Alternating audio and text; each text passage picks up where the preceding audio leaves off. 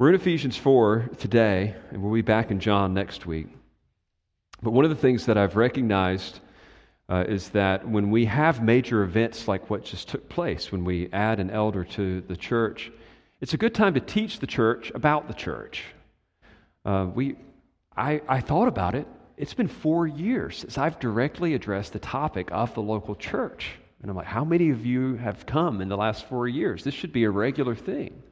And what better time than to talk about God's gift of the church on a Sunday in which it's been publicly affirmed and recognized? So, Ephesians 4 11 to 12 is where we are this week. Don't worry, we'll finish uh, this first half of John next week. Let's read together. I'll read aloud. And he, that is Jesus, gave the apostles, the prophets, the evangelists, the shepherds, and teachers to equip the saints for the work of the ministry, for the building up the body of Christ until we all attain to the unity of the faith and of the knowledge of the Son of God. Uh, whether you love it or hate it, it's practically impossible to escape at least a glimpse of 1983's A Christmas Story. Uh, it's a charming little story based on the writings of Jean Shepherd in which he tells the tale of a nine year old boy named Ralphie and his quest. And um, the movie I mention here because it illustrates what so many of us feel about the gift giving season of Christmas. For some, the gifts are the pinnacle, they're the high, they're the Red Ryder BB gun. You get that perfect thing and you just love it and you treasure it. And then sometimes we get the equivalent of the pink bunny suit. It's like, what were they thinking? Why would anybody ever want to give me this? And one thing that uh, Shepherd's novel doesn't actually capture very well is the stuff in between, the stuff where you're like, I could kind of use this. I might be able to use this. Uh, maybe gift cards fall into this category. I saw a stat this week that said 47% of Americans have unused gift cards sitting in their house as we speak. the average amount of those gift cards is $147. There's unused money just sitting around. So if you have a gift card from last year, as a good steward, I recommend you use it quick. But those are those in between gifts. You're like, oh, yeah, maybe I'll use that one day. And you don't even necessarily think about it. We all know this experience well. And so today, our text is about some gifts given to us by Christ. Uh, some that are actually valued and appreciated as something special. But in many cases, the gifts that are mentioned here in verse 11 are sometimes tolerated and sometimes just underutilized altogether. Like in many cases, these offices, these, these people that God has entrusted to the church, are, are, viewed as, as good, but we don't really know what to do with them. We don't really know how to leverage them. We don't really know how to take advantage of this gift being given us by Christ. And in other cases, it's just downright difficult because of poor pastoral leadership in times past that makes people reticent to ever want to enter into that kind of relationship at all. Uh, we've seen these offices abused, and therefore, sometimes they're just totally neglected or tolerated. And yet, the perspective that Paul paints here indeed conveys ministers of the word as a gift to God's church. A gift that is to be unwrapped appreciated, but most importantly, used. Used. I want you to notice, just in the context, how Christ is giving gifts to his people. Ephesians, up to this point, is calling for unity and oneness as a body of Christ that's going to, when these people get together, they're going to stun the powers of the universe with their oneness. Together, they're going to represent Jesus in a way that they couldn't do apart from one another. And so Paul tells them who they are, united in Christ, and then tells them how they should live, united in Christ. So, verses 1 through 3, he commands them, of chapter 4, he commands them to, to get on the same page, to get along with one another, to live together in harmony. And then in verses 5 through 7, he tells them about the bases for this one Lord, one faith, one baptism. We're all in this thing together. And then he transitions to verse 8 and starts talking about some gifts that Christ has given to his people that will enable them to do this impossible task of living together as a beautiful representation of Jesus. And the hard part is the living together.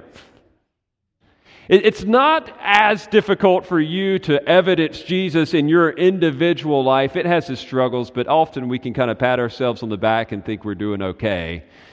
The difficulty comes into play when we have to do this with other people.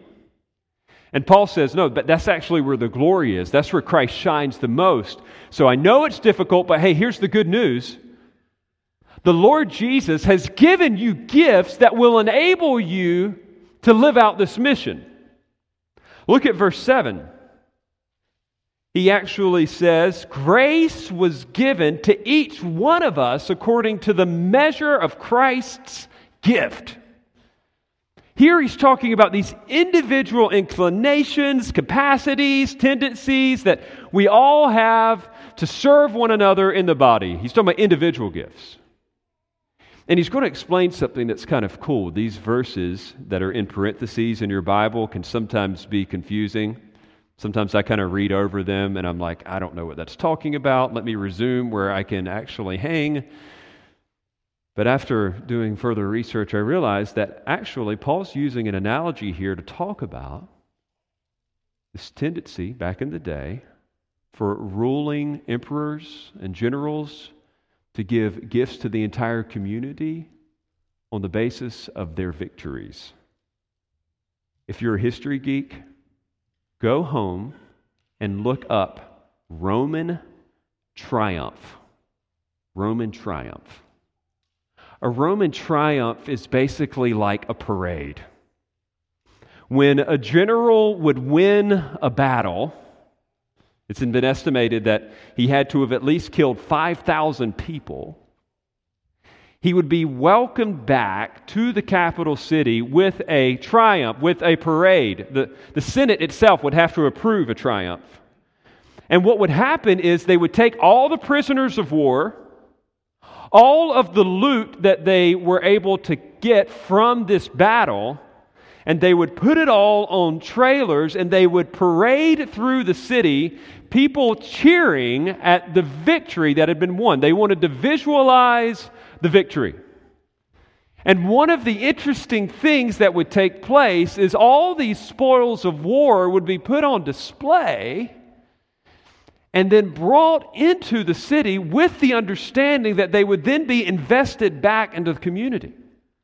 Some of the, the most beautiful pieces of historical architecture are actually outgrowths of Roman spoils of war. When people would see all this stuff, they know that they would be the beneficiary of these gifts. This victory was theirs. And if it sounds like I'm spiritualizing this thing, I am not. Do the homework. Paul here is appealing to the Roman triumph, and he's saying, when Jesus overcame death, hell, and the grave, he was so victorious that he puts on display how mighty he is by freely giving gifts to his church so that they can understand they will have everything they need to represent him well as his citizens. And so it makes that statement He who uh, ascended, has freely given gifts. He went down into the grave, indeed, first, but he came back up. And he not only gave these individual gifts, these like these personal gifts, but he also gave, listen to this, the gift of persons. Not just personal gifts, but the gift of persons. Look at verse 11 again. It says, and he gave the apostles, prophets, etc. Notice that. Verse 7 says, Grace was given to each one of us according to the measure of Christ's gift. Then there's that stuff about the Roman triumph. And he gave, verse 11, the apostles, prophets, and teachers. There's two kinds of gifts. There's, there's the gifts of your individual abilities, and then there's the gifts of individuals who are supposed to be a blessing to you in this mission to represent the Lord Jesus as the emperor, if you will, the emperor of the universe. And so Paul would actually have the people of Ephesus and us here today understand, embrace, and utilize the gifts of ministers of the word. The text lists a couple reasons why Christ gave us these ministers, a couple ways that these offices can be used for our good. Um, and I want to share those, but I'll do it in a very logical fashion. I think it first be helpful from verse 11 to discuss what he gave, and then in verses 12 and 13, discuss why he gave it. what did Christ give? Verse 11. And then verses 12 and 13, why did he give it? What, what was the purpose behind that? What he gave. Let's look at Christ's gift. When you look at verse 11 in your own Bible, just stare at it for a second. What are these gifts? He gave, and then you see those titles there. What do these five gifts have in common? What do they have in common? There's a couple things. The first is that they all deal with the transmission of the Word of God. You notice that? Every one of the offices that are listed here are connected to the dissemination, the distribution, the communication of the Word of God. Apostles and prophets, they were uniquely authorized spokespeople of God. They spoke authoritatively, they spoke infallibly, they were unique to the church insofar as their, their teachings, their sermons, sermons, their writings were inspired by God. 2 Peter 1 19 to 21 talks about this. Uh, Paul has already said, if you look back in chapter 2, verse 20, that the apostles and the prophets were the foundation of the church, along with the cornerstone, who is Jesus Christ. The reason I'm making a big deal out of this is because some people would try to say today that there are still apostles and prophets that are being given to the church. And yet, Paul has already said, no, this is a special thing that's actually reserved for when the church got off the ground. You're not always building a foundation. You lay a foundation and you build on it. The apostles and prophets played a unique role, but what was their unique role? They actually infallibly communicated God's word for us, which is now reflected in what we hold in our hands this morning. This, the testimony of the prophets and the apostles, is one of God's gifts to us. So they were historical gifts. But the next three seem to be ongoing gifts. Evangelists. They're also characterized by the communication of the Word of God, right? I mean, the Word literally means one who announces the good news, the gospel. And I'll be honest, friends, this, we don't discuss this one. We, we talk about pastors and teachers and we talk about apostles and prophets, but it's like Evangelist isn't even in our Bibles. What, what does it mean that someone is an evangelist? It means they've been recognized as a herald of the good news. They're official spokespeople who proclaim the gospel. Sure, we all indeed, to some degree, proclaim the gospel, but some people have been set apart and sent as gospel proclaimers. You know what we often call them? Missionaries. You don't just send any old Tom, Dick, and Harry across the ocean to start churches and preach the gospel, although many do send themselves. But the pattern that we see in the book of Acts is that there would be somebody who would be specially recognized by the church and sent. And that is exactly what we still have today. The ministry that I was able to enjoy in Togo teaching pastors happened because somebody went over there and proclaimed the gospel to those guys. And now I could come on the backside and teach and train them on how to interpret the Word of God, but they needed to be converted first. And it is a special office in the church to send someone out in this way. And what do they do? They minister the Word. This is a gift. And I want you to think about like the fact that we know the gospel probably happened not just through an informal conversation, but somebody somewhere had been sent from some church to share the truth of the gospel to you or to your parents or to your grandparents. That is a gift of God. The thing that they have in common is the communication of the word. And then we come to these last two. It says shepherds and teachers. Shepherds and teachers. Uh, it, the, the translation is, is very good here. It says, the shepherds and teachers. Now, grammar geek moment. Notice what it doesn't say. It doesn't say the shepherds and the teachers. That's reflecting the definite article in the Greek text. In the original language, there's only one article, the shepherds and teachers. No definite article for a second. You're like, well, who gives a rip about that? Well, the Holy Spirit did. And here's why. Because in the Greek language, when you use one article with two separate nouns, it ties a close relationship between the two. It's its way of communicating that these things are closely connected. Do you know some translations actually put this the pastor teachers? The pastor teachers, pastor hyphen teachers. In fact, I, you know, that I spent time in Los Angeles. Uh, MacArthur took this so seriously that on the sign in front of the church it said pastor dash teacher John MacArthur. But actually, no qualms with the sign majorly. I think there's a little bit of difference between pastors and teachers, but what I'm trying to establish with you is that they are closely connected. They're not just two totally separate things. Shepherds and teachers, shepherd teachers, whatever you want to call them, I think of it like a Venn diagram, by the way. Significant overlap, but some things are different. They're characterized by the effective and effusive communication of the Word of God. So, what are shepherds? Let's talk about that part of the Venn diagram for a second. What are, what are pastors? By the way, same word shepherds, pastors, same word. What are they in this context? Well, most fundamentally, you would have thought of a shepherd as somebody who takes care of sheep.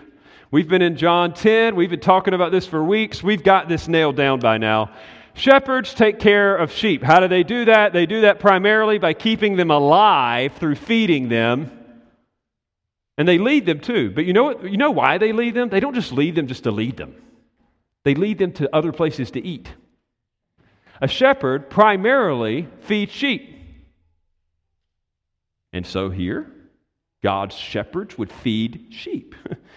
they would feed them uh, the word of God. Thus, the close relationship between teaching, right? You see this. Let, us talk about that. What are teachers? Well, this one's more obvious. God has gifted some people in His church as teachers of the word. And me- most of them are accountable for the flock, but not all of them. Some of them are just good, gifted teachers. I, I agree with Neil Postman, the, the Jewish sociologist from the 80s and 90s. He's the one that wrote that book, Amusing Ourselves to Death. He is not a Christian, he is thoroughly Jewish, and yet he noted this about Christianity. He says, Christianity is, by my best understanding, a demanding and serious religion. And when it's delivered as easy and amusing, it's another kind of religion altogether. What Postman is actually trying to communicate is that uh, Christianity is, requires thought and seriousness. It's not just raw emotionalism. Here's this non Christian recognizing that that which we hold to be true is somewhat intellectual.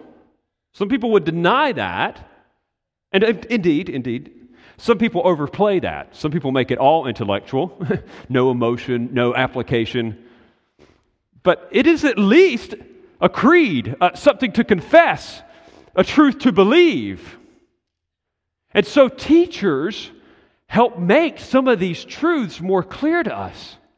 Have you ever had that experience when you're sitting there and you're reading your Bible and you're like, what in the world does that mean? And then all of a sudden you listen to a sermon on that or you read a gifted teacher on that and you're like, oh, okay, yeah, I see it. It makes sense now. Or maybe it's not even a text. Maybe it's just a tactic. Like you're trying to make this decision about life, who to marry, what car to buy, whether to live in this place or that place, whatever it is. And you go and you talk to somebody who knows much of the Word of God and, and they share with you some principles. And you're like, oh, okay, this makes a lot more sense now. That's that teaching aspect of the office. That's a gift. Some of us just can't, we don't have that kind of clarity. But some people do. And, and God gave them to us, and, and we should be grateful for that. And the point that I'm trying to disclose here is that this ministry is a word ministry. These are ministers of the word apostles, prophets, evangelists, shepherds, teachers. They are no more effective than they possess and proclaim the word of God. They're repositories for it.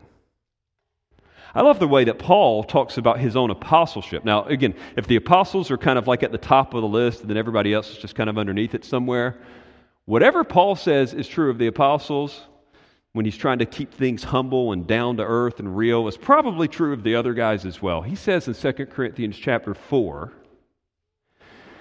that he proclaims the gospel, he bears the gospel, the glory of the gospel in a clay jar.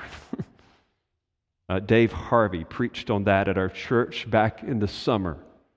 We're nothing but clay pots.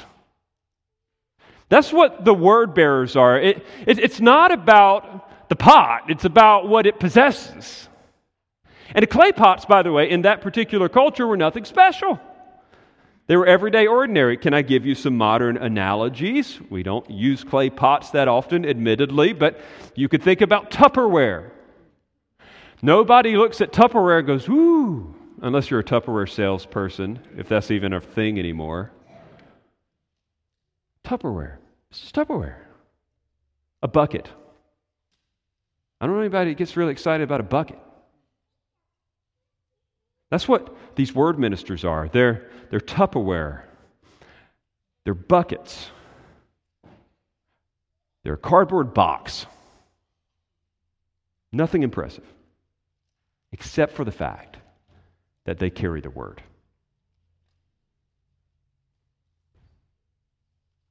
And how kind of God to shove his good gift of the word into these individuals who seem to have some capacity to communicate it, to open up the box, to pour themselves out.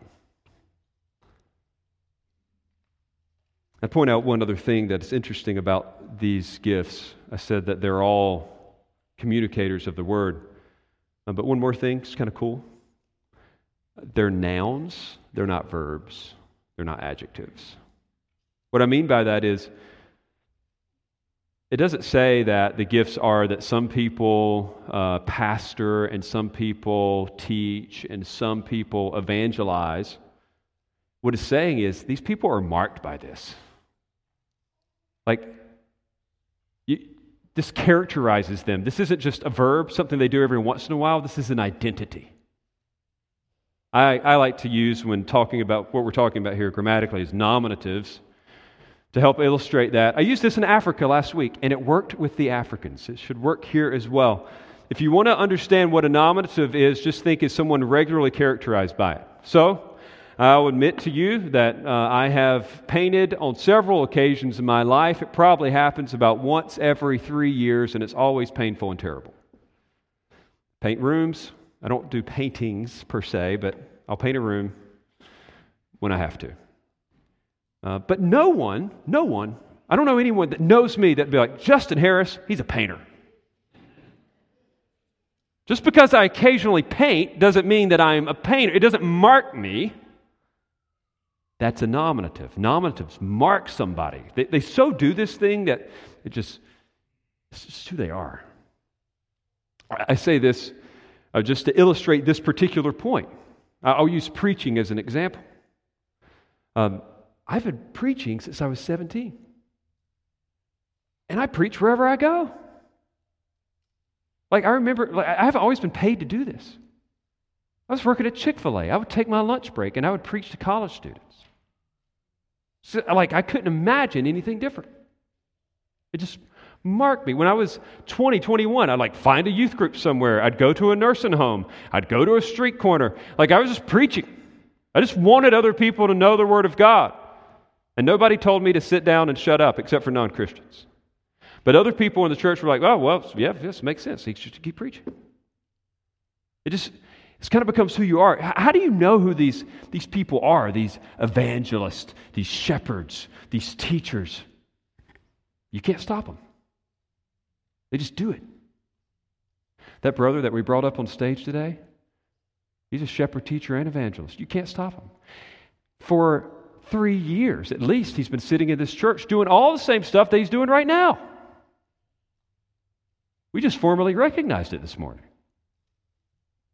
You say, why? Does it make him like extra special? No, it's just the way God made him.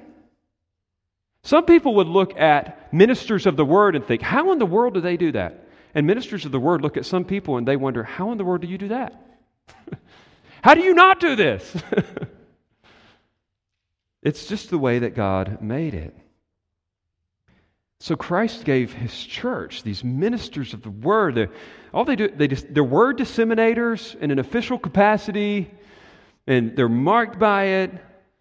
And, we don't manufacture them. They're not self made. God has given them to us. And I think this should help us as uh, elders in the room to understand something and embrace it well.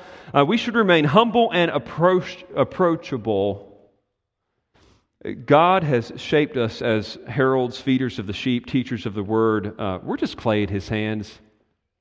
Think, brothers, Tupperware. Um, the, the, surpassing powers of God and his word, not in us. We're only effective insofar as we store, transport, or pour out the word of God. Period. Period. And here's the truth this is awesome. If lightning were to strike us all down today, guess what? this church would be totally fine because the Word of God is still alive and well. And guess what? He's going to take it from one clay pot and just put it in another. We just need to be realistic. I do appreciate, uh, I saw it a lot in Southern culture. I grew up in the uh, cultural South. A high view of pastor. You guys did a pastor appreciation today. I was so humbled by that and grateful. Um, I, I think that you should give honor to whom honor is due. But we need to be careful too at the same time not to like think too highly of a pastor beyond the fact that they're just passing on the word of God. So let's be realistic about the office. And at the same time, I think we should be receptive. Uh, pastors, elders, teachers, they're, they're gifts for your well being. We should be grateful for them, not despise them or presume them. God gave them to us. The installation of, of this brother today is a good reminder of that. It's a gift from the Lord. And uh, just a note here um, pastors, teachers, they're not just paid people. Some are paid, 1 Timothy 5 7, because of how they handle the Word of God. Some are not paid, and yet they're all gifts to the church. They're all to be leveraged and utilized. And I mean, here I was last week looking at churches with only one pastor and 300 people sitting there. And I'm telling them that, oh, by the way, I'm going to a church with 300 people in it, and there's eight of us. This is a gift. This is a blessing that we have. I hope you see the unique privilege of having these gifts. So, what did Christ give? That was the first question. He gave ministers of the word. Why did he give it? So, talked about Christ's gift. What's Christ's goal? Why this Christmas present? Why this gift card? How do you spend this thing? What's the validation code? You know, like, how can I actually use this gift? It's great to know that God has given ministers of the word to the church, but how does Jesus actually intend for the gift to be used? Well, there's two ways one in verse 12, one in verse 13. I'll call them uh, provision and progress. God gave us uh, these ministers of the word for provision so that we could be what we need to be. God uses these people to provide for us that which we need. Notice he gave these word ministers to, look at verse 12, equip the saints for the work of the ministry. Equip is a great word. Uh, back in Paul's day, it would be used to talk about the outfitting of a ship before it sets sail. Now, I don't know how many times you've been on like a legit boat trip. Like I'm talking like where you can't see the, the, uh, the uh, shore anymore. But when you're out there, you better make sure you have what you need. Instacart doesn't do the ocean. And especially in that day where they would be taking these journeys that would take place for five, eight, ten days, you had to have it all equipped, everything you need. Paul sees these ministers of the word as equipping the saints with everything that they need, fully outfitted. Fully outfitted for what? Well, keep reading. To equip the saints for the work of the ministry. I, I love that um, word uh, ministry because of just how often it gets confused. When you think of ministry, hang with me here, what do you think of? You think of uh, marrying people, burying people, uh, preaching. You know, like ministry is normally associated with that which uh, a Roman Catholic priest would do. You know, a guy that wears a white collar and officially represents the church in some way. And yet, ministry, the word just means to serve, it means to help, it means to contribute. So, God has equipped these, these ministers of the word for the equipping of the saints for their ministry, helping, contributing, and it's kind of vague. You're like, well, what is that? Uh, so, we're supposed to be equipping and helping and contributing and pitching in in some way. How does what does that look like? Well, he gives a clarifying phrase for the work of the ministry for the building up of the body of Christ. They're, they're related. But the one clarifies the other. So here it is. I, you want to know like why they've been given? Because you're supposed to be helping. Well, in what way are you supposed to be helping and contributing? Well, here it is by building up the body of Christ. Does, here it is, does it make people more like Jesus? That's how you help and contribute. You help make people more like Jesus. You're like, I thought pastors did that. Well, of course they do that. But everybody does that. The way that Paul envisions this thing is not just that you get eight solid guys to help make everybody else more like Jesus, but it's actually in a church this size, you get 300 people helping make everybody else like Jesus. Like, that's his plan. And, and if you want to see that even further, just jump down a few verses and notice the inclusive language when he talks about the ministry of the body of Christ. He says in verse 15 that we are all to be speaking the truth in love. We are to grow up in every way into Him who is the head, into Christ, from whom, notice this, the whole body, joined and held together by every joint with which it is equipped, when each part is working properly, makes the body grow so that it builds up itself in love. Do you notice the inclusive language? Like everybody's contributing. And it's up to these ministers of the word to help equip people for this work. It's amazingly simple. It's helping people towards Christ likeness, it's exhorting people for Christ likeness, it's supporting people for Christ likeness, it's giving towards Christ likeness, it's administrating for Christ likeness. Here's the question you can ask if you want to know the role that God intends for you to play How am I most inclined to help us as a church better picture Jesus? How am I most inclined to help us as a church better picture Jesus? They're not just executors of ministry, they're equippers of the ministry. Um, I've been in different roles. Uh, I know I've been preaching since I was 17, but I have to do other jobs sometimes. And I don't know how you feel.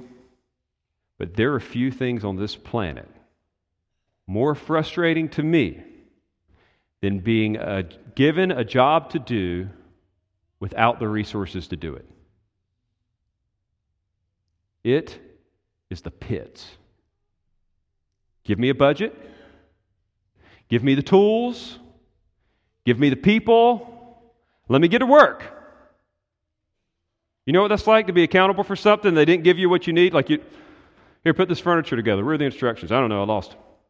well, you put it together. like, tell me what I need to do.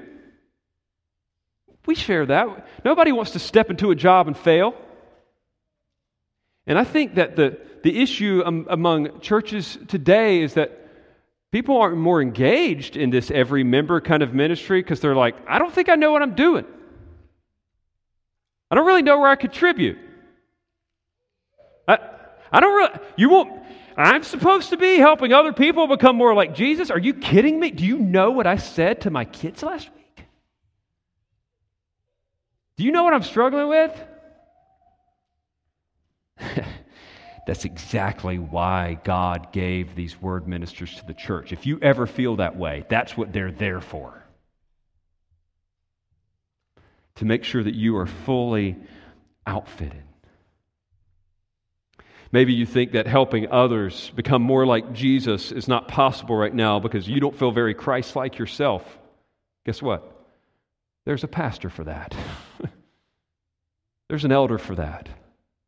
They want to come alongside you with the Word of God and show you that your sins have been forgiven and that you have all that you need in the Lord Jesus and through the Spirit to do whatever it is God's called you to do. Maybe you don't even know how to do this with others, how to help other people become more like Jesus, because you've never seen anybody personally do that with you. Hey, there's a minister of the word for that. They want to see you be able to be effective in the lives of other people. See, the truth is, you, every one of us in this room, self included, have had people help us out academically, financially, professionally, domestically, but some of us have never benefited from personal care and help spiritually. You know what? That's why God gave pastors to the church. They're supposed to be helping others become more like Jesus so that others can help others become more like Jesus. You know, this is not the way that it's always been. I've just, I'll confess, the reason why I ended up in vocational ministry outside of the sovereign hand of God was a, you're not going to believe it, a trick. I got tricked. Somebody conned me into doing this. You think I'm joking? It's my senior year. I'm having to write this essay on what I'm going to do with my life. By the way, added historical note. It's 2001, September. So, months leading up to this, I've been going to these like youth conferences, and all the pastor people up there preaching are telling me that the only way that I'm ever going to be able to do anything for Jesus is to either be a pastor, a missionary, or a Christian school teacher. I don't know how that one got it, but those were the three categories. And so, here I am thinking, like, oh my goodness, I don't want to waste my life. I want to do something important. And it seems like the only way I'm going to do that is to go into ministry.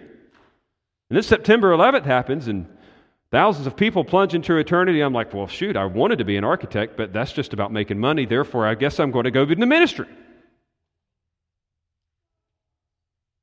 And I went into this thinking, like, I want to do something that's eternally significant. And you know what the implication is, though, when you follow that line of thought? Is that everyone else isn't doing that. So the architects, sorry if you're in here, y'all just like money. But preachers, oh, they care about people becoming like Jesus. I got tricked.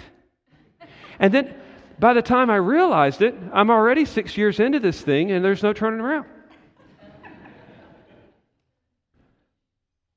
Don't make that mistake, friends. you can have impact and should have impact for Jesus without being a pastor. In fact, you would only become a pastor if you wanted to help other people have impact for Jesus. The only part of that story that I'm joking about is the fact that I am still tricked about it. I love what I do. It is not under compulsion, it is willingly. But you understand the bifurcation that I'm talking about here? That's a holdover from Roman Catholicism. Uh, the holy people do the ministry and everybody else just supports it. No, the way that Jesus taught it is every body part does it. And if they're not, the ministry of the word through these gifted individuals should be mobilizing that. Say, well, what does that look like? How do I get equipped? How do I get equipped? Well, let me tell you first and foremost, it's just through the word itself. Anywhere the word is being disseminated, believe it or not, you're being equipped and you may not even know it.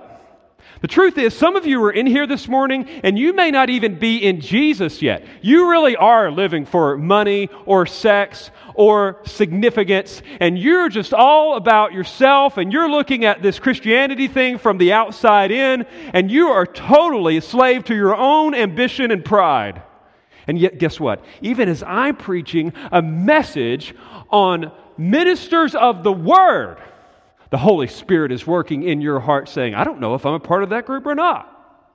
Hey, good news for you. Jesus died for that selfishness of yours. He remedied God's wrath on your behalf. He rose again, showing that He has life over death and can give you that same kind of life, eternal, which means that you can indeed become part of His people, live for Him, and do something eternally significant. You don't have to waste your life. And as you listen to the gospel, it reshapes you and reorients you, and it places you on a different path an eternally significant path. And so I would call you who are outside of Jesus to come into him by faith alone. Some of you are already in. You know what you're doing? You're listening to the word and you're hearing, like, oh, yeah, I'm being reminded this is not about me. This is not just about money. This is not just about my name. Yeah, I am supposed to be uh, helping other people become more like Jesus. And as the word is going forth, the Spirit is working and you're being equipped. Sometimes, sometimes we, we call like, we get so formal in churches and we say, oh, well, this church has an equipping ministry. And like equipping ministry then all of a sudden becomes like classes. Yes, classes equip too. but anywhere the word is going forth, people are being equipped. I love, though, being at a church where the word goes forth regularly on Sunday mornings, and it's going forth regularly to the kids, and then it's going forth in small groups, and then thank the Lord, personal preference here, our Christian Life Institute is getting back off the ground in the new year, and people will be able to have these other opportunities with gifted teachers to take advantage of the word being distributed and disseminated. And then, when you need personal care or something more direct, you can go to a minister of the word and receive the word in that context. I mean, like, this is a beautiful thing. It's being, being made available to you in so many different shapes and sizes, but it's all the good gift of the Lord Jesus Christ. And I just want to make a, a plug here for the, the particular um, ministers of the word that God's given you here. I'm not, I'm not, no insecurity here. I'm not talking about myself. Let me talk about the other guys for a second. The only thing that I uh, did not appreciate, I already told the guys this about the Pastor Appreciation Sunday, is that it made it sound like we were the only pastors. When uh, these guys, are just as much pastors as I am. And they said it was just a miscommunication. They meant to say Staff Pastor Appreciation Sunday. And I'm like, well, good. But we're on the same page there. But guess what? That being said, I'm not the only one that does this. There's multiple guys, and I would encourage you. This is just an encouragement. I don't have any authority. I'm speaking outside of my own authority here. But it just seems right to me that you would avail yourself of the pastors that know you, that love you, and pray for you as opposed to whatever dude you hear on the radio or whatever author, author you like to read. In a post COVID world, people have found ways like to say that so and so is my pastor, and they don't know you, you don't know them. It seems what Paul actually has in mind here is people ministering the word to you who actually know who you are and what you care about. I don't know if you recognize this or not, but let me just illustrate with the preaching here for a second. I like I'll preach a message like this knowing that it's not going to fly on a radio program. I use names, I date it, I used a Christmas analogy. Do you understand that I could preach this same message in such a way that I hope that it would go far on a podcast? And yet, I'm not accountable for the podcast audience. I'm accountable for this one. At least when I minister here, the word, I pray every stinking time for this church and how it will land with you people. Because I have an accountability for this flock, and so do the other men. And so I'm just throwing it out. there. Not, I'm not jealous. Read whoever. no, don't read whoever. Read good. read good, faithful people. Listen to them. Watch their stuff. But avail yourself of the gifts that God's given you in the church that you're a part of. How do you know if you're doing this well? Simple question Do you feel outfitted, equipped to do others in this church spiritual good? Like, yeah, I got it. I can do that. I don't do it perfectly, but I can do it. Great. It seems like you may be availing yourself of the ministry of the word. If not, if not, do it. Take advantage of the public things first and then the private. it is interesting. I'm just thinking of Fred sitting here like somebody's like, you know what, I just really need some parenting advice. I wish a pastor would come alongside me and be my personal parental consultant. Well, if we had an infinite number of elders, we could provide that. But since we only have eight and we offer a class, it's probably best for you just to take the class first, and then we can see if we need to do more personal things. I think sometimes when we're talking about availing yourself of the ministers of the word, it means I need a personal connection. But there's already public things that are being offered for your spiritual well being. Certainly, don't hesitate to reach out individually, but take advantage of what's already there. So, the word ministers have been given to the church for provision. That's why Jesus gave them. And then here's the last one. This will be quick. Why else did Jesus give these ministers of the word to the church for progression? Progression. Look at verse 13 until these guys are being given, their saints are being equipped, they're building up one another in Christ likeness, until we all attain to the unity of the faith and of the knowledge of the Son of God, to mature manhood, to the measure of the stature of the fullness of Christ. Notice that this is going somewhere. Paul says that if you unwrap this gift and you use it, here's what's going to happen it's going to progress into a church that is united in conviction over who Jesus is, and they will powerfully display him in their community and around the world. They will together look like Jesus. I don't have time to do it. But if you had the inclination, I'd encourage you to read the rest of Ephesians up to this point because Paul has over and over again tried to invite them into this magnificent destiny. Uh, that's the best way I can describe it. This magnificent destiny. That you guys were all strangers and aliens you were self absorbed. You were off doing your own thing. And what Christ has done is He's brought you together into His special group so that you could put Him on display in the world. There's no better calling in the world. Ephesians 4 says, Walk worthy of the vocation with which you've been called. He is not talking to the pastors, He is talking to the people. And He's saying, Guess what? You've entered into something amazing. And you're like, Whoa, entering into something amazing. I don't know that I can, I don't know I can do that. I'm a pretty ordinary dude or lady. I'm, I'm just pretty regular. I don't know if I can live up to that. And what Paul guarantees is if you avail yourself of these ministries of the word, you will be equipped, the saints will be built up, and it will keep happening until we all together represent Jesus well. Not perfectly, but well. It will be a real picture of what Jesus is like. It's the trope of the dysfunctional team. Speaking of movies, you think of Bad News Bears or Remember the Titans or Mighty Ducks or Hoosiers.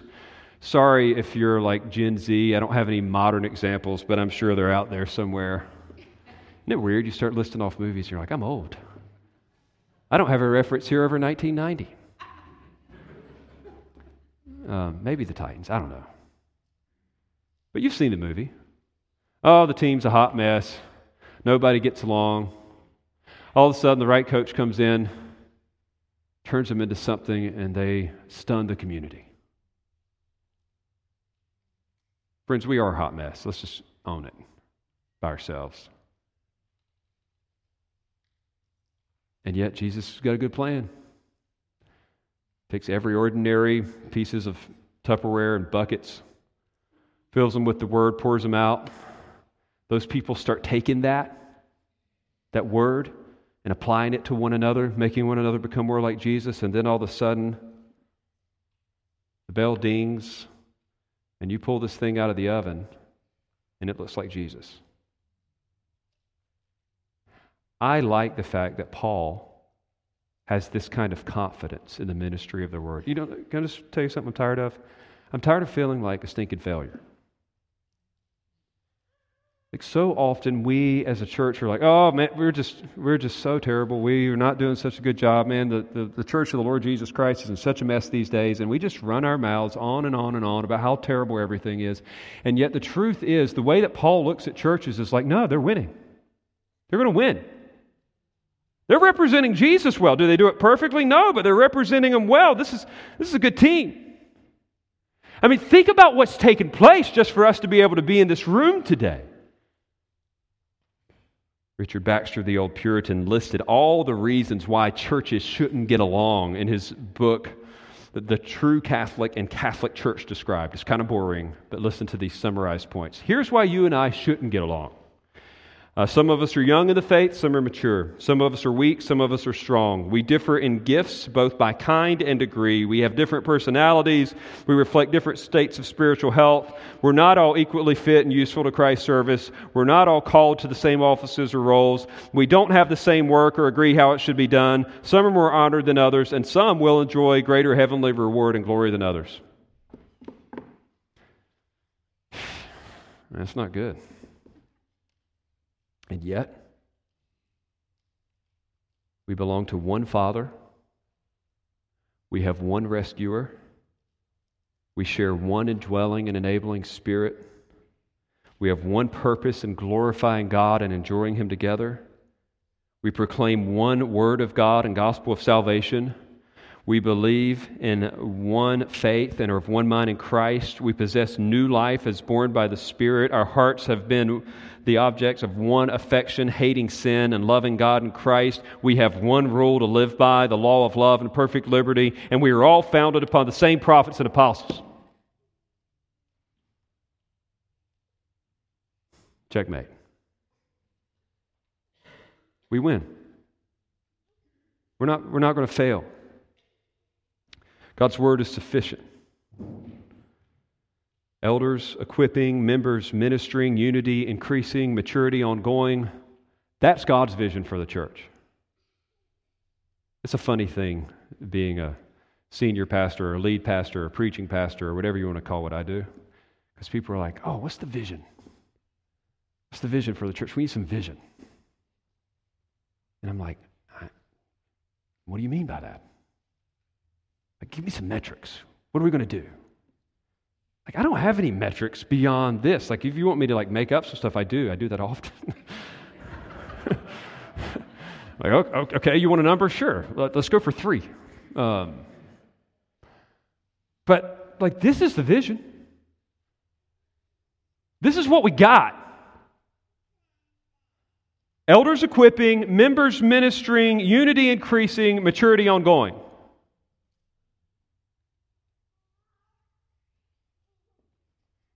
We have what we need. And Jesus has given it to us. As a church, I'm not just talking about his officers, I'm talking about as a church. it's not the bunny suit, it's not the pink nightmare. It's like the, the Red Ryder BB gun. carbine action, even with a timepiece on it. It's exactly what we need.